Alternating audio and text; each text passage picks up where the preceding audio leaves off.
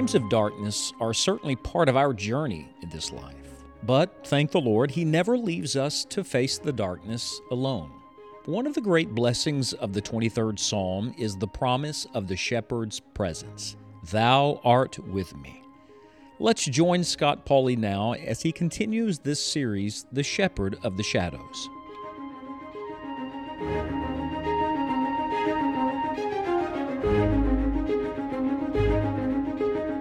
One of the dangers of our consumer culture is that we can become very self centered even about spiritual things.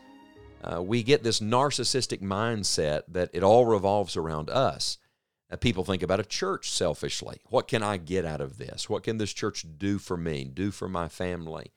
When in reality, we ought to be thinking of ourselves as members of the body. What can we contribute?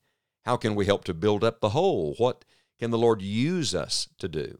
We think of worship uh, in terms of how it makes us feel, when instead we should be thinking not about what we can get, but about what we're to give.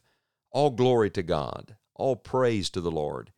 And that same principle applies to our study of the Word of God. When you open the Scriptures, do not first come saying, Lord, I really need something. Now, we all feel that way, don't we? And we do need something. We need our souls fed. Uh, we need reproved and corrected and instructed and comforted. And the list goes on and on and on. But first, remember, the Bible is God's revelation of Himself. And if we come to the Word of God with this thought, Lord, I want to know you. Lord, I want to see you. Lord, I want to admire you and adore you and give you glory and praise. I want to love you more. What you will discover is that in your knowledge of God, in the knowledge of the holy, in the fear of God, Every other thing grows out of that. So the nearer you get to the Lord, the more you, you see Him, the more of His wisdom and joy and power and strength becomes your own. I'm saying all of that because as we return to Psalm 23, I want to remind you that Psalm 23 is not primarily about us, it is primarily about Him. The Lord is my shepherd. We don't start with, with me, we start with Him. We'll come back to that thought again and again and again. Uh, but read Psalm 23 through this lens Lord, I want to know you. And that's why I've said to you that Psalm 23 divides itself into two parts uh, verses 1 through 3 and verses 4 through 6, and they revolve around two key phrases. We've studied the first part of Psalm 23, and it revolves around this phrase, He leadeth me. Notice again the priority, He comes before me. Uh, it's not so much about me, it's about Him, His leadership, His guidance, His direction, His shepherding work. Then, when you come to the second part of Psalm 23, uh, the last four, three verses revolve around this phrase, Thou art with me. Do you hear again the same divine order? Thou comes before me. Let's read Psalm 23, verses 4 through 6. Yea, though I walk through the valley of the shadow of death, I will fear no evil for thou art with me. Thy rod and thy staff, they comfort me. Thou preparest a table before me in the presence of mine enemies. Thou anointest my head with oil, my cup runneth over. Surely goodness and mercy shall follow me all the days of my life, and I will dwell in the house of the Lord forever. Again, I point out to you that Psalm 23 begins and ends with the Lord. The Lord is my shepherd, and I will dwell in the house of the Lord forever. If we could understand that all of life is about the Lord, suddenly we would discover that all of our needs are met in Him. Now, there's a slight change. Did you notice the subtle shift as we come to the second half of Psalm 23? Uh, in the first three verses, the psalmist is speaking about the shepherd. Uh, he speaks of him in this way The Lord is my shepherd. He maketh me to lie down. He leadeth me. He restoreth my soul. He leadeth me. So he's speaking about the shepherd. It is his testimony. And what was his testimony? I shall not want.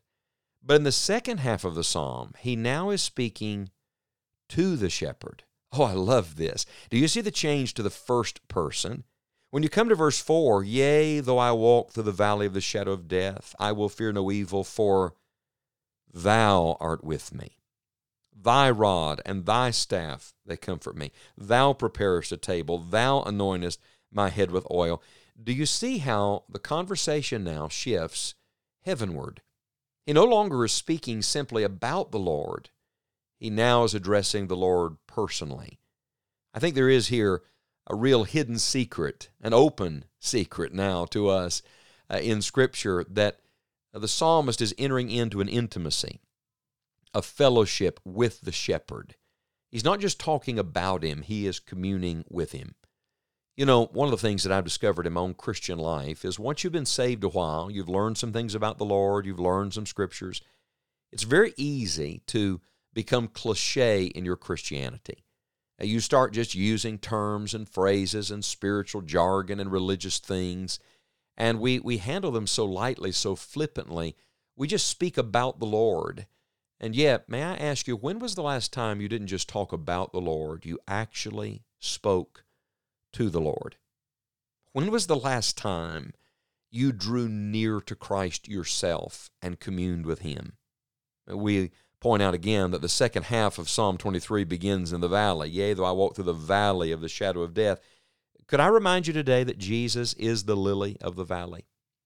And That the whole purpose of being brought into the valley is that the Lord wants us to know Him better uh, immediately my mind goes back to the Valley of Elah, where David's story really uh, started in a famous way. When he's standing there looking at that giant, I started to say looking him in the face, but he's much shorter than Goliath.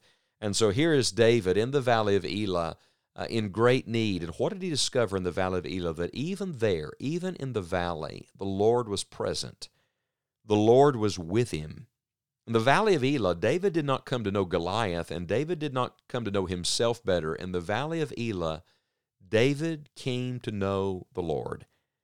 And in all the valleys of life, the Lord is seeking to do one thing for us to bring us into his presence, to bring us nearer to himself, uh, to understand that the Lord really is with us at every moment in life. I think a great New Testament cross reference to this is Colossians chapter 1, verse number 27 where Paul wrote, To whom God would make known what is the riches of the glory of this mystery among the Gentiles, which is Christ in you, the hope of glory. Oh, think of this. David in the Old Testament could say that the Lord was with him. But we can go even further than that as New Testament believers. We can say, Christ is not only with me, Christ is in me. Think of the indwelling Christ today and ponder the intimacy the Lord wants you to have with Jesus. He wants you to come to know Jesus better. Whatever valley you're walking through and whatever battle you're fighting right now, it is for this grand purpose that you would come to know Christ in a better way. I love all the testimony statements in this psalm. In verse 1, I shall not want. In verse 4, I will fear no evil. And in verse 6, I will dwell in the house of the Lord forever. How can you give that kind of testimony? Only when you come to recognize that the all sufficient Christ, the one who, who meets every need, who has more than enough, truly is with you. Jesus promised his first disciples, Lo, I am with you always, even to the end of the world. Amen. And Jesus said, I will never leave thee nor forsake thee. Meditate today on the presence of the Lord Jesus in your life. Be conscious of his constant presence with you and say with the psalmist, If the Lord's with me, I will fear no evil.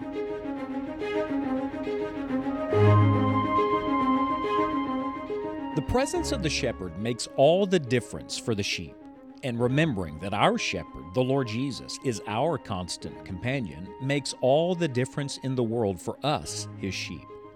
Be sure to visit our website, enjoyingthejourney.org, for many helpful resources.